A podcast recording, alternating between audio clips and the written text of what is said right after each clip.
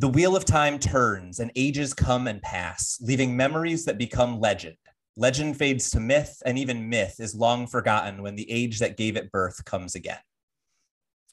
Welcome to Through the Glass Columns, a Wheel of Time read along podcast. Each week, we will be reading, discussing, and digesting a small selection from Robert Jordan's fantasy opus. This quest is led by Tyler, a true Wheel of Time warrior. I have all stories, ages that were and that will be. And I'll be joined by Greg, a complete novice to the Wheel of Time. The Wheel of Time and the Wheel of a man's life turn alike without pity or mercy. Join us each week as we read the Wheel of Time in our own sweet time, traveling deeper and deeper through the glass columns. But what does that even mean? No, no, no, no. You don't get to find out yet.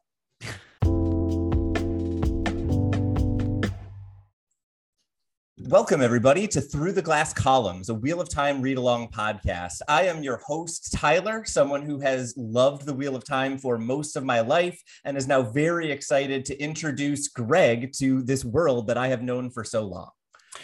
And I am Greg, and I know nothing about anything that's going on in this book. uh, we are so excited that you decided to join us for our first official episode. Uh, and this will be a discussion of the two prologue chapters uh, that are found at the beginning of most new editions of uh, the, the Wheel of Time, or excuse me, The Eye of the World, the first book of the Wheel of Time. Uh, and this will be a discussion of the chapters Ravens and and uh, Dragonmount. Tyler, could you tell people uh, where to find Ravens if it's not in their uh, copy? Yeah, absolutely. So if you have an older copy of the book, basically anything from before Amazon started kind of announcing things about the book about the show, if you have the little sticker on your book that says this is a new show that's coming out, you probably have ravens in your book. If you don't, you've got a few options. My best advice, if you're looking for something that is definitely legal, is to go to your local library. The easiest way to get access to ravens is that it was first released uh, in a children's version of the book. We'll talk about that in a little bit. But the next time that it became widely available to the public was in the ebook edition of the book. So if your library has an ebook copy of the book that you're able to get access to, it's super quick. It's 20 pages, very easy to get if you don't mind being a little bit illegal, there mm-hmm. are copies of Ravens available online. At one point, Robert Jordan had posted it for free on his website for fans of the series. It is now no longer available on his official website, but given that it was at one point free, I will leave each of you to decide how you feel about whether or not this is piracy. But you've definitely got options. It's also worth noting Ravens is not an especially essential chapter for the you know knowing the book or understanding what's going on. So if you don't have access to it, you can listen to our summary, and that may be all you need. Uh, it's obviously you know not skippable. I love it, but it's not essential to the book uh, as is. Um, that being said, get it at your library. That's my best advice. Um, so I think it makes sense then to just dive into a quick summary of the chapter, unless there was anything else you wanted to do introduction wise first, Greg. I just wanted to say I was glad we already were helping criminals within the first five minutes of our first episode. I mean, if we are going to make a name for ourselves in the podcast space, it should be that. So, no, I, am good. I think we should dive right in and uh, start discussing uh, Ravens. So, uh, you mentioned a summary. Why don't you go ahead as the expert and give us a brief overview of what is found in this chapter? Uh, yeah, so this is a chapter that primarily follows uh, the character of Egwene. She is nine years old. She is carrying water for the shearing of sheep. And it primarily concerns first her trying to avoid her sisters and any interference that they might impose upon her life. She is largely unsuccessful in that. I believe she ends up running into three of her four sisters, despite trying to avoid all of them. Um, she's, it's soon become apparent that she's not only wandering around handing out water as she's supposed to, she is also also looking for uh, a boy she knows, Rand, and she ends up looking for both Perrin and Mat trying to find them. Eventually, she tracks them down. They are all called before Egwene's mother, or sorry, Egwene's father, the uh, mayor of town. And while they are there, he rewards the boys for their hard work with a story, which ends up being told by Rand's father, Tam al'Thor, uh, describing the the War of Shadow and the how the last dragon tainted the world in his quest to stop the Dark dark one. Um, and that is a lot of description for actually kind of a slight chapter, which I'm curious, Greg, as someone who this is your first time entering the wheel, the wheel of time, this is a different place than many people initially entered this world, mm. right? Prior to the, the release of the ebooks, the vast majority of people who read the Wheel of Time started with Dragonmount. So I'm super curious to hear. You're the first person I know who this was the first Wheel of Time they read.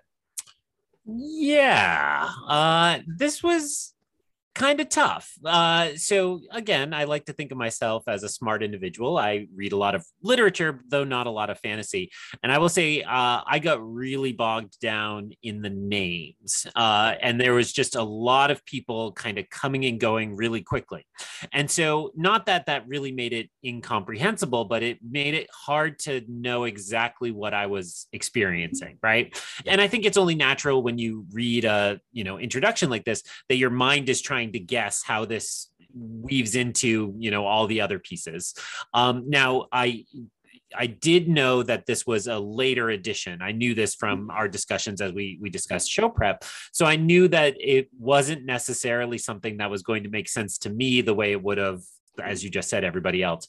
So I was definitely wondering like it seemed like it fit in one of two areas to me. This is just a totally different group of people kind of on the side that we're just kind of learning about the world through them or this is like the Muppet Babies version of characters that will later become important. That as they walked around and gave us all these names, it started to feel like, oh, if I had read this book already, I'd probably be like, oh, of course she ran into him. And oh, yeah, oh, she had a crush on him. That's really funny.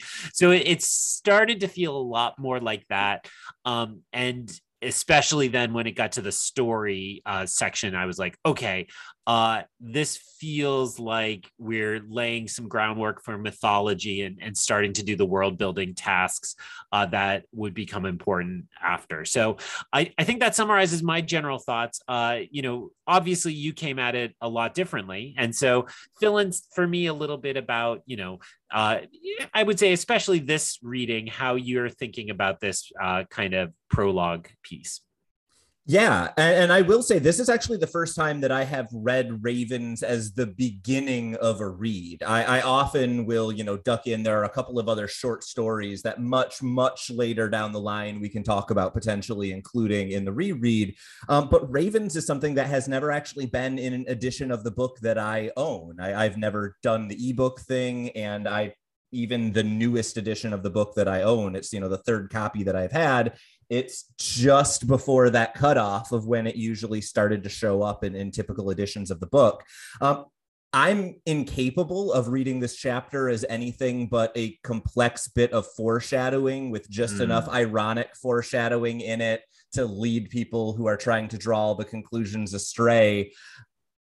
I, I think it's fun. I think it's an interesting take on characters who, you know, as you say, this is this is the Muppet ver- Babies version. That's I, I, I will let you know that ahead of time. These are characters who will come back. Um, but it, it is very much a, a, piece of world building and and little little bits of character here and there. And and this I will say is, is the criticism of Wheel of Time, broadly speaking, is you have now been introduced to the crux of the Wheel of Time problem for people who don't love the Wheel of Time. It does world building great. It does character building great the plot's a little slow. Sometimes mm. Egwene takes 12, 13 pages to find Rand.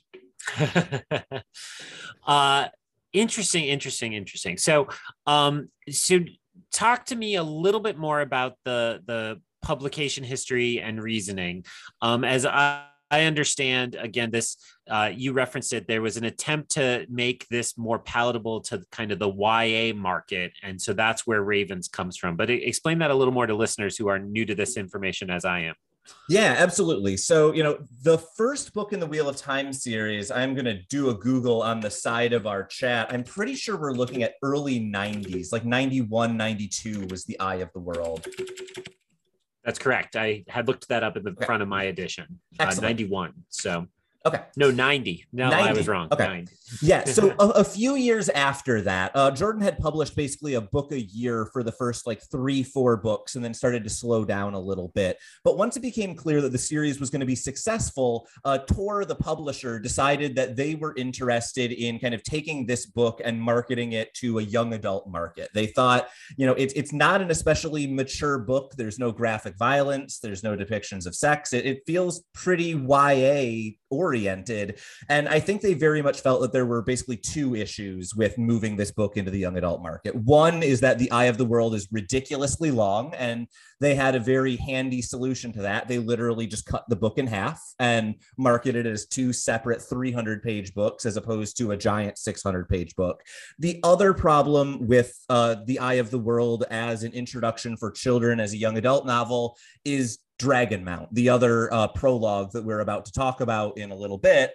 Um, and it is a little bit denser. It's a little bit more difficult to get into. And tonally, it's probably about as dark as this first book gets that's not a great place for a 12 year old to dive into the story. And so Robert Jordan wrote the short story Ravens, and I think very much built it around kind of the, the story at the end, giving a lot of world building knowledge that's very, very helpful to decipher Dragonmount if you're not a 20 something who's familiar with fantasy tropes and knows how to pull out the right pieces from, from that much darker, much more confusing prologue that comes after Ravens. Hmm. Um, and just uh, out of my own curiosity, was this considered a success? Or I mean, I don't think I've seen a, a full range of YA uh, versions of these books. So did they continue on, or it was kind of a failed experiment? They they also split the second book. So I don't know to what degree Tor was saying the the first one was successful. So let's do a second, and then we feel like by the time they get to book three, kids will be okay with the you know 700 pages or whatever the Dragon Reborn is. Um, but they they only ended up doing it for the first two books, despite the books obviously continuing to be very successful. That being said, it's actually worth noting that in some foreign language markets, the books were split all the way through. If you look at, for example, like the Spanish editions of the books, there are 30 books instead wow. of 15 because every one of the main line novels was split in two for release. Hmm. Interesting. Um, well, so then I think we'll we should transition to kind of going through it uh, beat by beat by beat. Uh, so uh, not not that it will take that long because, like you said, it's a slight little chapter. So um, I'm just gonna note uh, this is my only high-minded literature thought for this this particular prologue. So, um, you know, one of the things I studied uh, a lot in my undergraduate years and a little bit in graduate school was uh, the epic poets, right? And so uh, thinking not as much about Homer as I am about Virgil and Dante and uh, then Milton. So, one of the things uh, that Virgil especially was famous for is he did a series of what are called pastoral poems. And it's essentially before he's ready to write the Aeneid, the great epic poem of the Roman civilization, he had to first go practice his craft, right? And so pastoral as a genre is all about being a shepherd. And the time shepherding gives you sitting in a field and to contemplate the large questions of life and of love and all these things. And so uh, then when Milton decides I'm going to write the the uh, epic in English, and he he goes on to write Paradise Lost, he thinks of this almost like the Stations of the Cross, right? Like, well, I have to do a pastoral phase like like Virgil did, and then I can write an epic and so on. And so I know this doesn't quite equal out to that publication history you noted, but as I think of you know robert jordan writing a 13 book series what comes to mind is of course epic. And it's not a poem obviously but it's like a really ambitious uh you know undertaking to say the least. And to try to you know call your muses or hone your skills it seems interesting to me that for this prologue that you know it was especially to have you encounter this before you read the the larger epic it was this kind of very pastoral quaint quiet, you know, contemplative type of chapter. And I think all the, that you just told me about it being more palatable to children makes sense, but it also makes sense as a kind of, you know, distill all that into the calm before the storm, right? Before yeah. we can really get going, let's just give people a kind of quiet picture, something that gets us thinking about some of these themes. Um, and I, it, it feels that that both diminishes it, but also makes it significant, right? That you need both. Yeah, and in fact, Robert Jordan, when he was writing these books, he's he spoke a lot about how when he was writing, he really perceived that the fantasy genre had kind of gotten stuck on Tolkien. You know, he was talking mm. about how a lot of the tropes of the genre were really kind of being repeated over and over again. And so he really wanted to challenge those tropes in high fantasy, but he felt like he couldn't lead off a series by breaking all the genre tropes. He felt like he would lose too much of the audience. So he intentionally built a lot of the early parts of the eye of the world to look like the Shire scenes in the Wheel of Time, mm. or not in the Wheel of Time, in, in, the Lord of the Rings, as kind of a way of like bringing you into this very familiar world, and then slowly you kind of lose those trappings of Tolkien as the story goes on. And so I think it's really interesting that you know we are thinking about this like epic classic starting place. I think he was doing exactly the same thing, but maybe not like Milton style, maybe a little more like Tolkien style. Yeah, well, and and that obviously makes me think of the presence of the dark one in this initial chapter. I mean, my my notes to myself just said, you know, clearly purposefully mysterious, the breadcrumbs yeah. to let you feel it. And more than anything else, it felt like Sauron to me, right? Like it's mm-hmm. a, a dark presence that everybody's aware of. We know it still exists um, but we aren't yet ready to fight that. And and I actually hadn't necessarily gone right to the Shire, but everything you just said makes sense. The the setting, the kind of very agricultural, uh, you know, beautiful, bucolic, simple things. These these are Hobbit like people uh, yeah. in in their their Hobbit like ways. Um, so uh, it was really striking to me um, as I understood the, these characters, they were uh, talking a lot about their futures and what they envisioned yeah. for themselves and what they wanted, and especially between Egwene, uh, Egwene, Egwene, yeah, Egwene. And, and, and, I will say there are some weird ass pronunciations in this book. I'm gonna try to keep our pronunciations as much as possible to what is common on the show, but any name that hasn't been dropped on the show, I am guessing as much as anyone else. Sure, sure. So, uh, particularly Egwene, I, I think you know she. Uh, my reading of this character was like she had uh, like the crush Perrin, who she's always accused of staring at uh, by one of her sisters, I believe, uh, or or somebody else in the, the town anyway. Um, and then uh, Rand, who is essentially her betrothed, right? Like it's like, oh, of course you're gonna marry Rand. It's just it's just understood. And what was really funny to me here is as she starts to think about her future, this felt like very easy to read to me. Oh, uh, it's like, oh, I know this. There's there's the boring guy and the exciting guy. And yet when they start talking about their futures, both of them are just interested in how many sheep they can, yeah. it's like, I'm going to be the best shepherd. No, I'll have even more sheep. That, that's your dream is that many sheep. I'll have more sheep than you. Yeah. Um, and uh, so the last thought I have on that, and I want to hear your thoughts on that because you obviously approached it much differently. Um, I had uh, you know West Side Story on the mind because this recently was redone by Spielberg, and um, it felt like Rand to me was the Chino, right? Okay. So so Maria is supposed to marry Chino, and Chino's like a good guy, right? Yeah. Not a great guy. He's just a good guy. He's an accountant, I think, and he's gonna. And I was like, oh, Rand's the Chino, so I expected Perrin to be like, oh, I'm gonna see the world, or I'm gonna hot air, and he was just like, nope still into sheep like still interested in that so so, so i'm i'm curious then so uh I, I obviously you know Egwene throughout that entire section is thinking about her future, right? She's she's mooning over boys. She's thinking about all of her sisters and how she's going to get her hair braided earlier or yeah. whatever. But what's interesting is she's thinking about her future, and then she arrives, and the boys are talking about their future, right? Mm did you catch why the boys are talking about their future?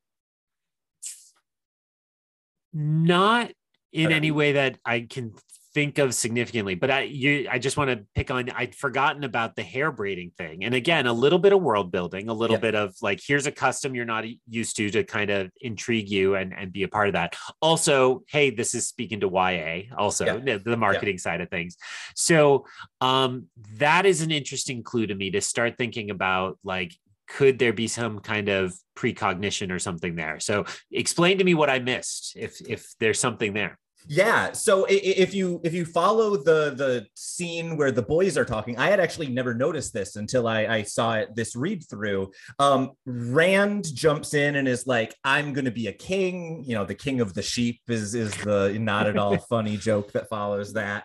Um, and then Mat is saying, "You know, I'm not going to have to work. I'm going to avoid work as long as I can." And they're like, "How are you going to afford that?" And his answer is, "I'm going to save an Aes Sedai." Right? I hmm. mostly say that so that you know how to pronounce that annoyingly I pronounced word.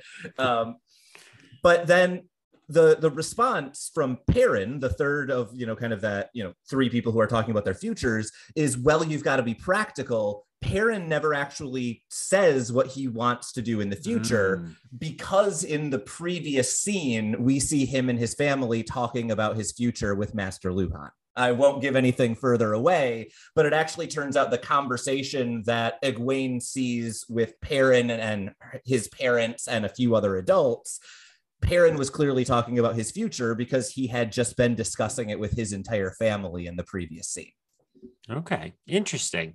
Um, and then I think you know when I encountered the the story section, yeah. to me that then was a, a, really interesting moment as somebody who was trying to like meta game out what right. we're, we're experiencing because I was like, either this is going to be the actual story, right? Like, mm-hmm. okay, maybe we're very far in the future of all the Wheel of Time, and they're telling us these things that we will now learn about in, in this book.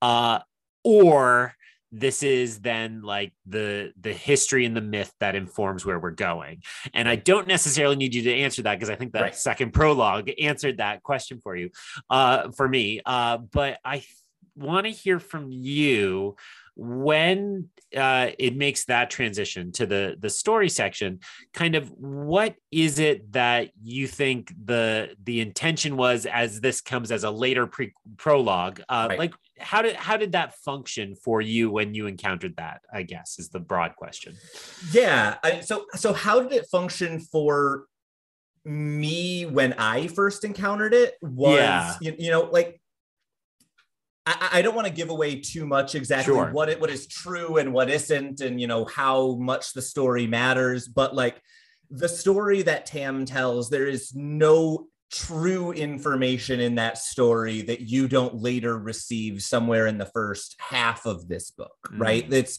it's useful foreshadowing it's useful for setting the tone for the chapter that's to come.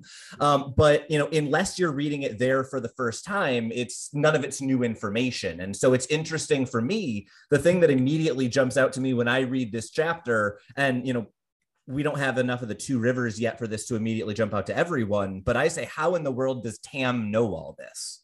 Hmm. Because one of the things that we'll see, and this is something I wanted to mention when you know I'm going to bring up a couple of things, is the two rivers is just such an isolated, you know, place. It it when you look at the five days that everyone in town is together, two of them involve merchants showing up to town, right? And so mm. this is a place that doesn't know a lot. People, you know, literally the defining event of this world's history, the mayor didn't know he needed to pitch to another guy to tell that story. And so I think that's really interesting to me is in the Wheel of Time who knows what is really important in a lot of cases. And the fact that tam knows this is definitely an oddity that that perks me up as a reader especially someone who the the details in the story don't as much just because I, I know some of them I, and I'm I'm intrigued by by how you just described that, and I would I would say that that reinforces my sense of this as again the pastoral, like it's yeah. a quiet, isolated life, and isolation brings contemplation and you know yeah. the the ability to think about bigger questions, like a bunch of children contemplating you know not just the simple future, but what what is what is it we're supposed to get out of life? What is our goal supposed to be as a part of that? All right, my last one, and then I want to go through your list. Um, I think the moment that stood out the most to me in terms of like, I know there's something more going on here was uh, the thought of uh, the dragon right yeah. so so the the language around like um you know uh, well, what would somebody who had that nickname be like, right? And that Right. that question and the way it went uh, around that. Um, uh, so I I do know a story something like that. I'll tell you about the real dragon, not a false one. I felt like that was like the egg I wanted to crack a little bit Yeah. and and know more about that. And again, uh, having already read the second prologue but no further I, I know that that's clearly going to be a part of this so um yeah. Anything you want to talk about the dragon or can or should not? Uh that's that's a different question. Yeah, the, the one thing that immediately jumped out to me as uh, it was looking at the dragon section of this, you know, this chapter is that not only is it unclear to necessarily all of the characters what's the difference between a dragon and a false dragon, they also don't even know what the image of a dragon is, right? It, it's very Mm. easy in Fantasyland to think someone is named the dragon because there are creatures called dragons climbing around everywhere. But the kids Sure. literally ask the question like, if someone's called the lion, it's because they're like a lion. What is this nickname dragon? What the hell does it mean? They they've never even heard of the creature that this person was named after. I that to me was really interesting. Is is just that little piece of world building of just how much has been lost in terms of of what's known about you know the origins of these things. Well, and that speaks so much to what people love and hate about fantasy, right? Yeah. Because because there is so much time at the beginning of any fantasy novel of just trying to figure out, okay, what are the rules that I'm in, and Yeah. and as you were alluding to before, oh, is this a Tolkien uh, style or is this, you know, uh, you know, I was just reading a great series of fantasy books, and all of a sudden there was like airships and like steampunk, and I was like, oh, like that's we're we're in a steampunky place. I, I didn't recognize that. I didn't I didn't sense that. So I, I think you're right that that moment stood out as well. It's like, oh, we don't even know what a dragon is, but at some point this was well known en- enough. And of course, my mind went to Game of Thrones, right? The Right. at the start of that saga, you know, dragons aren't real, and then you know, well, I guess we shouldn't spoil Game of Thrones if anybody is is that far behind on it. Um, but in that same regard, I thought it the the the kind of intriguing moment for me was that there was a lot of this, you know, when the boys are trying to debate which stories they want to hear, there's a lot of kind of dropping in of a lot of history there. Yeah. And I think, you know, I'm hoping we hear about some of it and then some of it stays mysterious, right? You're like your classical Star Wars. Oh, we'll fill in what the Clone Wars is, but we'll never tell you what, you know, the Battle of Tanaab is or, or what have you. Um, and so this long list of of of Trollocs of the Aes Sedai, uh, Aes Sedai. Aes Sedai, uh, and the AL. Um, you know, Aiel. That's the worst one. oh, I okay, Aiel. understand it. I'm gonna have to start making phonetic notes. Um, so all of those, it's like, oh, okay. So we do have lots of creatures or races. Again, still mysterious to me. Um, or uh, is this, you know, the type of fantasy where all of this existed once but has been lost to time? And Right. and I'm I'm curious to hear more of that. So, all right, expert, walk myself and the listeners through more of what you take away from the Ravens uh, chapter. You definitely covered a bunch of the big stuff. I wanted to think about like what were the boys and Egwene thinking about their futures. I thought that was, you know, really interesting scene. That is, I think Robert Jordan in that scene, what what worked for me is he did such a good job of mixing in accurate foreshadowing and subtly ironic foreshadowing so that Mm. anyone who was trying to read into what's going on would get at least something wrong because, you know, not everything that's being said plays the same way. Um, the other things that jumped out to me, so I wanted to briefly talk about the wisdom because that's a character who we didn't talk about at all Hmm. um, in your discussion. So we briefly see this scene where we have the wisdom. Uh, Doral Barran, I think is is her name, um, and she's just this super old woman who's dealing with someone who you know got drunk and injured themselves while they were working with sheep or something. And she has this apprentice Nynaeve, who I need to mention because of how annoying to pronounce her name is.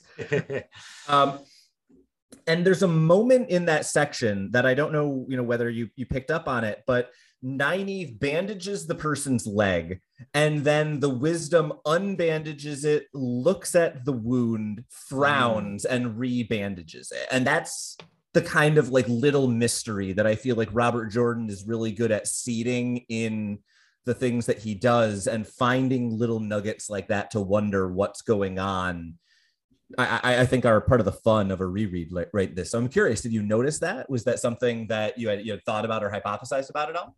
Yeah um so i i done i bumped on it as i read it and then clearly forgot it uh in the in the intervening uh 12 hours or whatever. So uh but i i think to me my reaction at that time is that did feel significant in some way and it struck me like um the kind of like I, I think my mind went to a magical wound yeah. right something that won't heal properly if that is a, a cut that stays open or if it's a, an infection that spreads I, I certainly didn't know that much i mean the fact that it's rebandaged says to me well there's nothing that can be done about it. So whatever's going to happen is going to happen. Um, is that a Frodo, you know, right. a Nazgul uh, wound that will ache on the anniversary every year, or is that something more serious? I think if it were something like a plague, that this character would have isolated right. and, and removed the person if there was a danger to anybody else, or certainly not like a zombie wound or something like that that will uh, take them over. Um, but certainly, and I think why it left my mind is it just felt like, well, there's not that much concern about it, right? Yeah. And again, I was like, well, these people might be living thousands of years after what I'm about to read. so fair, fair enough.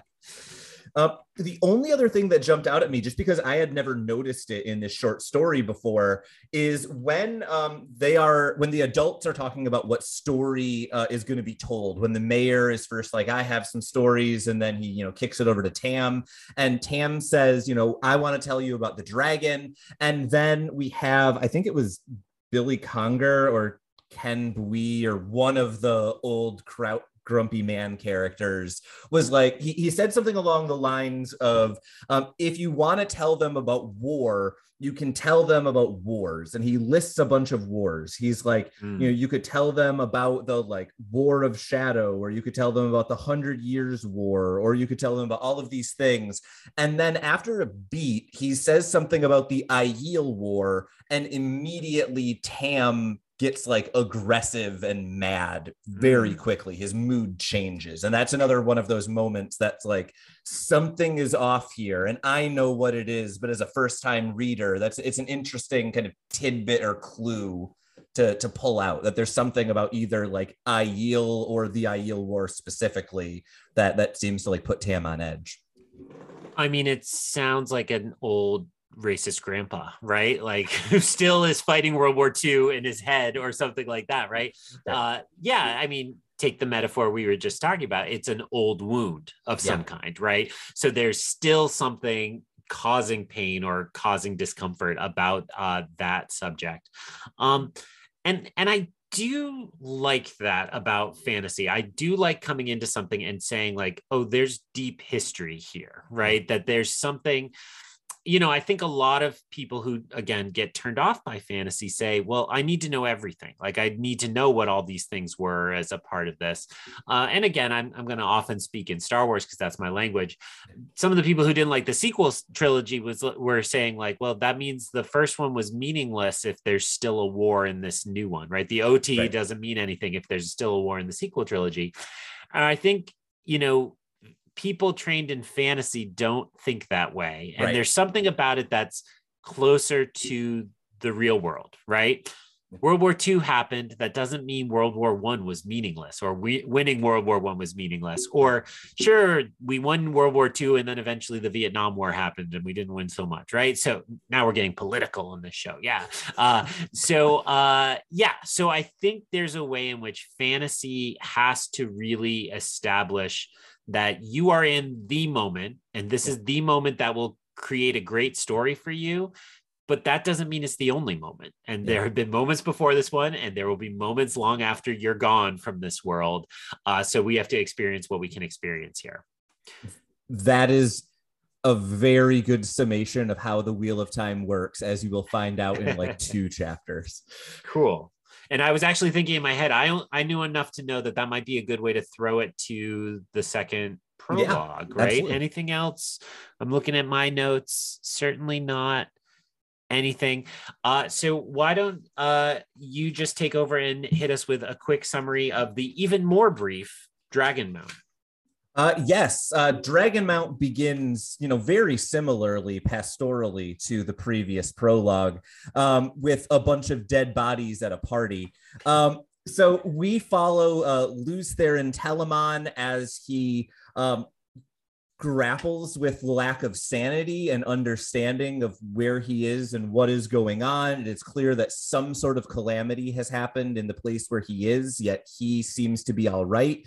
Um, soon, from seemingly out of nowhere, he is um, joined by Elan Morin, um, who basically reveals that he is in some way associated with the Dark One or evil powers, and that it is actually Lews Therin who has killed all of the people who are in this building, including his beloved wife Ilyena, all of his children, and everyone who he once knew or loved. Um, in his grief, Lews Therin then summons the male side of the One Power saidin, which is a weird sentence if you don't know what else is happening, and obliterates everything, creating a giant volcano, which also creates a little island in a river, which doesn't seem very important in the moment, but is eventually. Hmm. So, my first note on this one is all caps. Now, this is more like it. So, whatever really didn't work for me in the kind of quiet, pastoral ravens worked for me here. And I think this felt again like the scene in the movie before the credits. And then you're like, okay, like there's a lot I don't understand here, but a prologue like this feels like the promise of you will understand this and you're yeah. seeing something that's really important and you're going to eventually understand this and and so uh get ready um and my other note is that it just even more than the first one, um, really did the beautiful thing, which I again associate with Star Wars, which is let's just drop in the names of places and things. And I'm sure some of them will be important. I'm sure some of them won't. Um, but you're placed in a deep history. You understand you're a part of a mythology.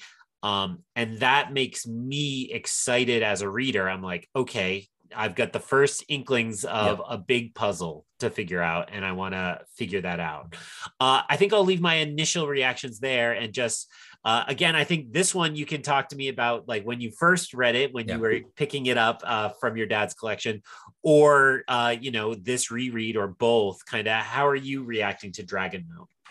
Yeah. Uh, so first off, I love Dragonmount. I I am also like you, someone who loves to be thrown in the deep end in terms of you know lore and world building. And you know, I think the best way to learn a world is to barely stay afloat in it for a little while. And I think mm. Dragonmount does a really good job of you know putting you right on the spot in the deep end, where if you get up on your tippy toes, you're fine. But it's easy to get lost in in this prologue. Um, I've always enjoyed it. I'll be honest, I don't recall the first time I read it because I was nine.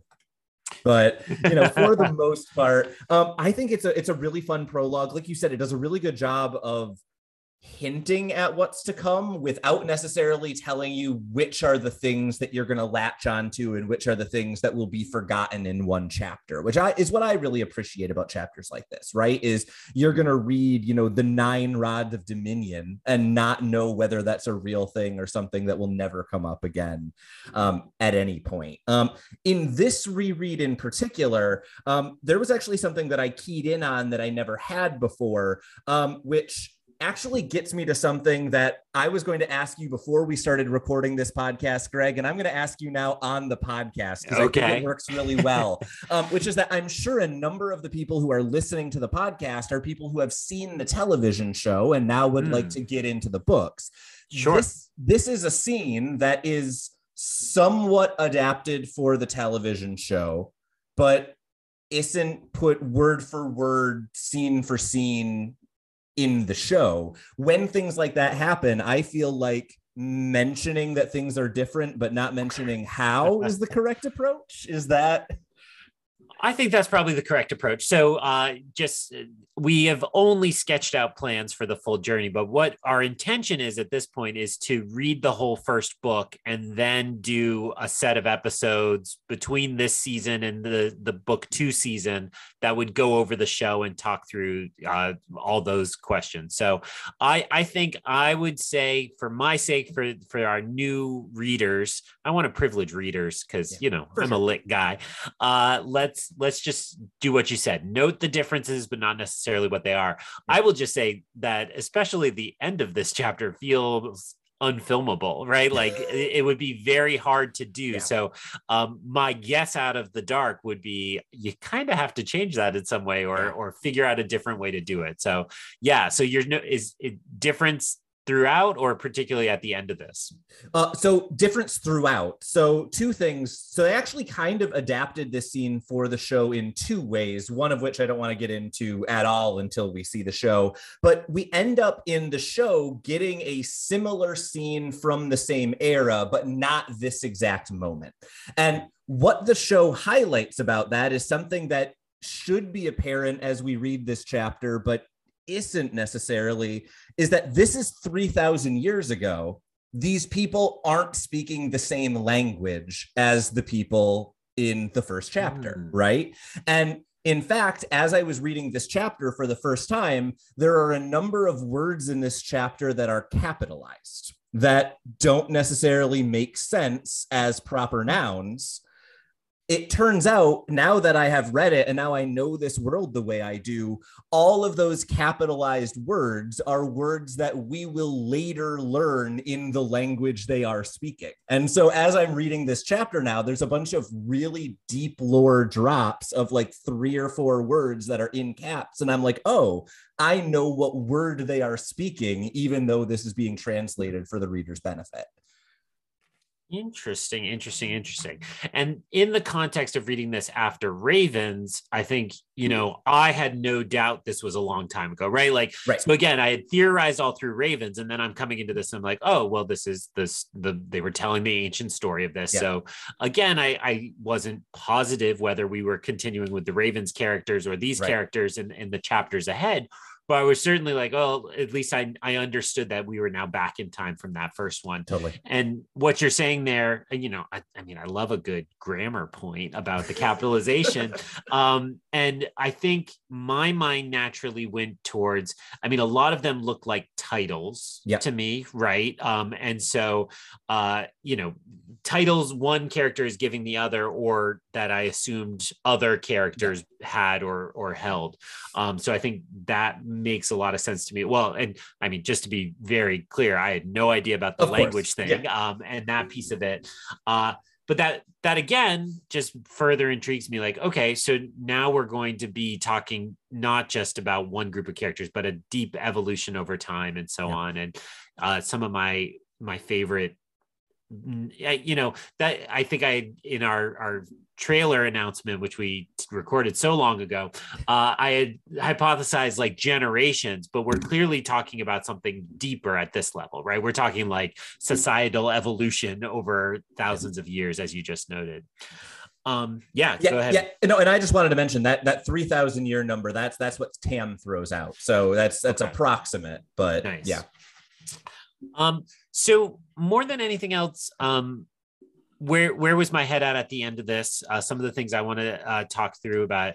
Um, I just thought clearly what what felt to me like the piece you were supposed to take away even if you couldn't uh, understand every bit of it was this emphasis on the cyclical right yeah. um, and the the quote that came to mind was this has happened before it will happen again um, which i would immediately link to battlestar galactica but my half-assed googling suggests is actually from peter pan originally. Okay. Uh, so um, so that really felt like what we were experiencing here. And the character who represented the shadow uh, was emphasizing that he knew this was all going to happen again. This is just what he's been experiencing. Yeah. whereas uh, the other character uh, the primary character there, Lews uh, Therin, Lews Therin, uh, that he was in his madness, in the shock of the trauma of what he's experiencing, he is having it revealed to him, like, no, this is just going to happen over and over again again. Yeah. So, uh, so that ended on the quote from this work, uh, which was, "It is not done between us. It will not be done until the end of time."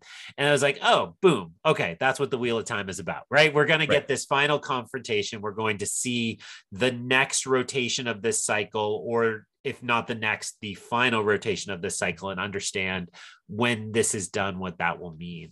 Yeah. So um, that, and this is my one literary thought. Maybe uh, this will be my my corner, my segment uh, each each uh, chapter. Uh, but my one kind of deeper literary thought is that is that there's actually a really rich tradition of that idea of two characters stuck in a cycle. I mean. Modern day, we would go to Groundhog Day or something like that Right. but there's a deeper tradition there and and two that came to mind a lot um first would be sir gawain and the green knight which is a medieval story that was just a fantastic movie last summer uh but again the the in that cycle the the green knight comes and and challenges sir gawain um and uh and we get the sense as that story unfolds that this happens over and over and over again. And there's a lot of kind of readings of that that are oh we're experiencing the final one or part of that. Uh, a more modern example and i'm going to say i don't know exactly how this lines up with wheel of time but i was thinking of um, the once very popular now kind of maligned dark tower books from stephen king Oh yeah. uh, with the the Dark Tower books. gunslinger, right? Yeah. Uh, and the gunslinger also is experiencing his chase of, I want to say, the Man in Black. I think they keep That it that correct. generic. Uh, that that chase is cyclical in its nature, and it's another sense of this pair stuck in this loop. And as I recall, the the Dark Tower books uh, again felt like we were experiencing maybe the penultimate i did it wasn't the final one but that we'd experienced the penultimate. And as that started over we weren't going to read the final one but that we could rest assured that that was about to happen. Yeah. now those books have a just twisted and tangled publication history Yes, more so than wheel of time. And you know uh, it- it- as i understand it and I, i'm a novice and I, I certainly would defer to a stephen king expert but he has always claimed he had a full plan for those and yet his traumatic accident is Yeah. in one of the books that obviously he didn't plan on getting hit by a car and, and thankfully surviving and all that. So anyway those were two comparisons that came to mind right away to say okay and there's something um you know uh there's something so comforting in that as a storytelling mode. Um you know and it's to me the, the it's the two masks right? The Yeah. the masks of drama are the smiling mask and the frowning mask. And the beauty of this human life is that life will keep repeating itself and we can take comfort in that which means that when we are the frowny mask and we die we have to leave that cycle. We can be happy in the happy mask knowing that it goes on without us and, and in our stead right? That it is not the end. And so thinking about that as this kind of place we're going to be residing for this this uh, fantasy series made me excited right? Like i'm like okay this is something i understand. I i get just enough of where this is going that i'm gonna i'm i'm thrilled to see what this is going to be. Um and whatever you know again setting this off as a prologue it's like well it, this isn't this isn't the story but when we get into the story we're gonna have uh this at work and, and i'm excited to see uh, a lot of that play. All right that was a lot of me talking. React to any piece of that you're interested in.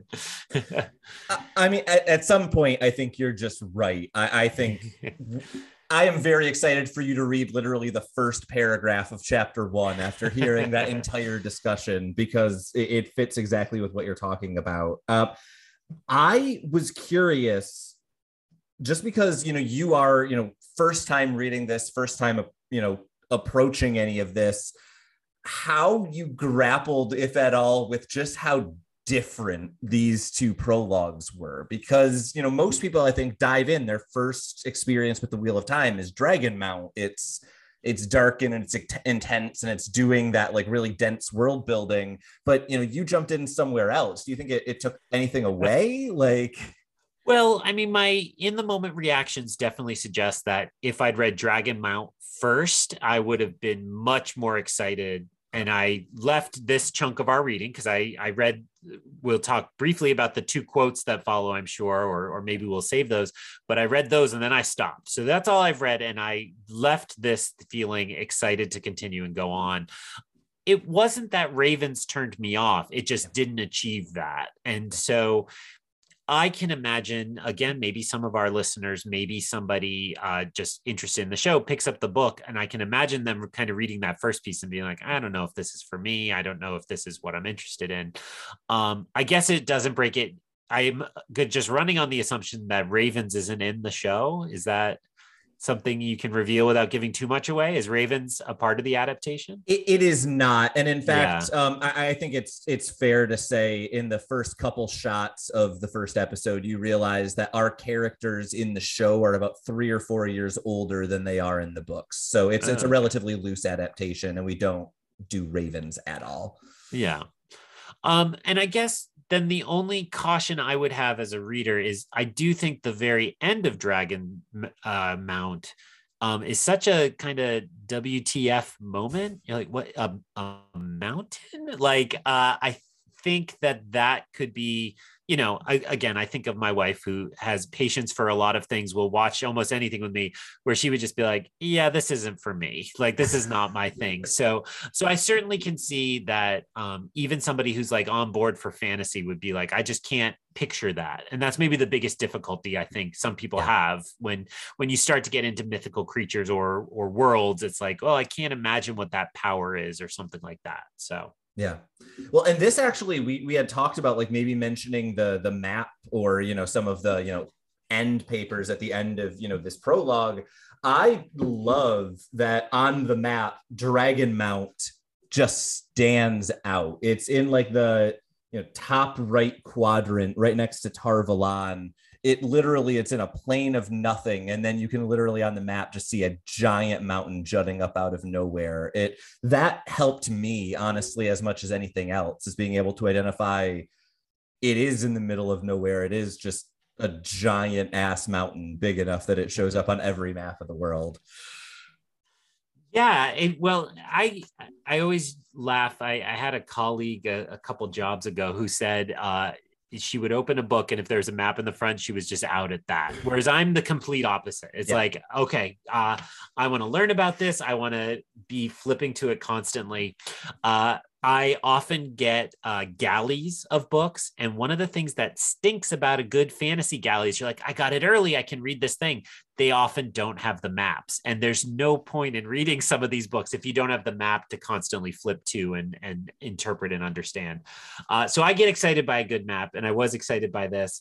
Um, it was striking to me that um, you know there's a it's a big world right? Yeah. that was my first reaction to the map is like oh we've got a lot going on here. And and you know again i knew it was a 13 books 13 or 15 book series so that there's a lot that can be filled in over time. Uh, but i am curious how much of this will kind of come as fast as we are. And again i wouldn't be a good star wars fan if i didn't know andor I was like, hey, that's a Star Wars show coming out. Uh, I'm excited about that. but I'm going to imagine it's not the character from Rogue One. uh, I'm going to assert that it is until you find out otherwise. Uh, um, I, I did actually just want to mention one other thing about the map, um, just yeah. because I know for me this was a challenge. Depending on what edition of the map you can get, it's a little frustrating. Sometimes Emond's Field, where our characters and Ravens were, and where you know a, a at least early on, you know, will have some characters. It's right on the spine of the book. If you oh, go yeah. to the middle of the spine and then just a little southwest of it, you'll find Emond's Field. I actually had no idea where it was because the first edition of the book I had that was right on the crease as you would fold the book. So you just couldn't see Emond's Field. Um, yeah. But it's worth noting if you're wondering where that is, Dragonmount is pretty easy to identify, but Emond's Field is a little tricky to find sometimes. Um, sure, I'll just share. I'm I'm working from what I believe is the most recent uh, uh, mass market paperback so not the larger trade size but the smaller mass market and it it, it did take a little flex uh, to okay. see it fully it's visible you can see it um, it's not in the spine but really yanking it and giving that spine a good crack to see uh, what's around it uh, was necessary so I, I think people people who ran out and grabbed the cheap edition like I did probably are seeing the same thing. Excellent. So.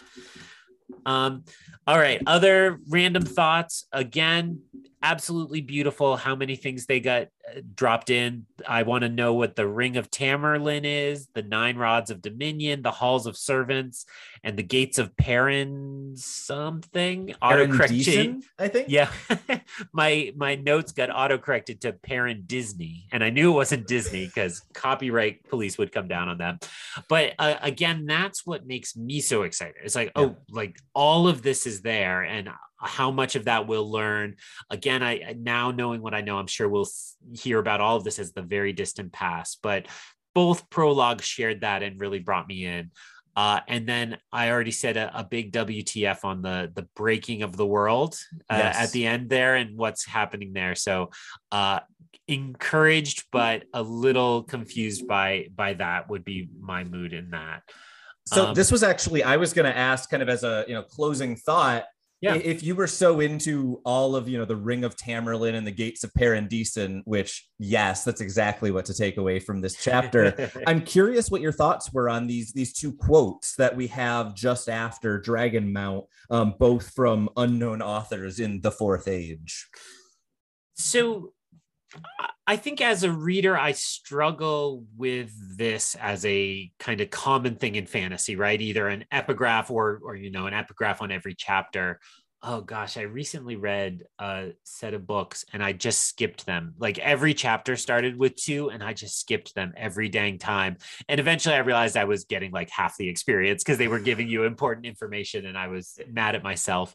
Um, so, what did I take away from this? It immediately was clear to me that I liked the intertextuality of the two, meaning that they both were uh, were telling the same story, but we're giving us different perspectives on it. Yeah. The comparison that immediately came to mind were the Gospels of the the Bible, right? That it's like, oh, well, this guy wrote down how he remembered Jesus, and then this guy wrote down how he remembered it, and uh, you know, God, thousands of years of scholars have debated the differences between them.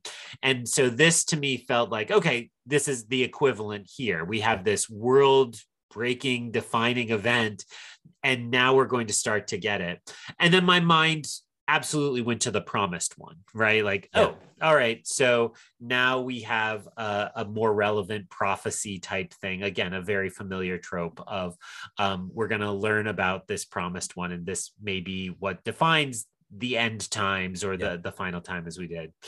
Uh, so quotes, I was like, good, kind of cool. Map, I just wrote, hell yeah, like let's do it. Let's fill in this map. So, uh, anything you want to clue me in on without giving too much away? No, I mean this was my challenge with Dragonmount, right? Is this there's not much that I can do other than saying these are some cool phrases without giving you additional information. I just wanted to note you were kind of talking about like the intertextuality and how the authors are giving you kind of different perspectives on the same period. I would just encourage as a reader treat everything in the wheel of time kind of as if it's doing that one of the things that robert jordan i think is really great at is third person limited where he's you know parsing out information very carefully and only giving you an individual character's perspective. And so I think to some degree he's giving you that here, right? He's he's telling you like, look, we've already heard four versions of this story in 30 pages and they're all very very different. Nice. Nice. All right. Then all that remains is to assign our homework. So I'm looking in my mass market paper edition. I'm seeing chapter one and chapter two equal 30 pages in my book. So I think next episode we'll tackle both chapters one and chapters two. Uh, as we said in our announcement, we may bounce back and forth. It kind of, we don't ever want uh, this to become unpleasant or burden, like, oh my gosh, I actually have uh, too much reading to do between yeah. weeks. So uh, I think that it's a nice round 30 pages. Let's tackle the first two chapters uh, next time we get together. Uh, any other closing thoughts? No, I have no other closing thoughts. I am so thrilled that we got this started. I am excited that you're excited and I am just just very excited to see what happens as we continue working through the wheel of time and as we continue to journey through the glass columns. So ends another episode of Through the Glass Columns. We thank you for joining us and continuing with us on our quest to cover all of the Wheel of Time in our own sweet time.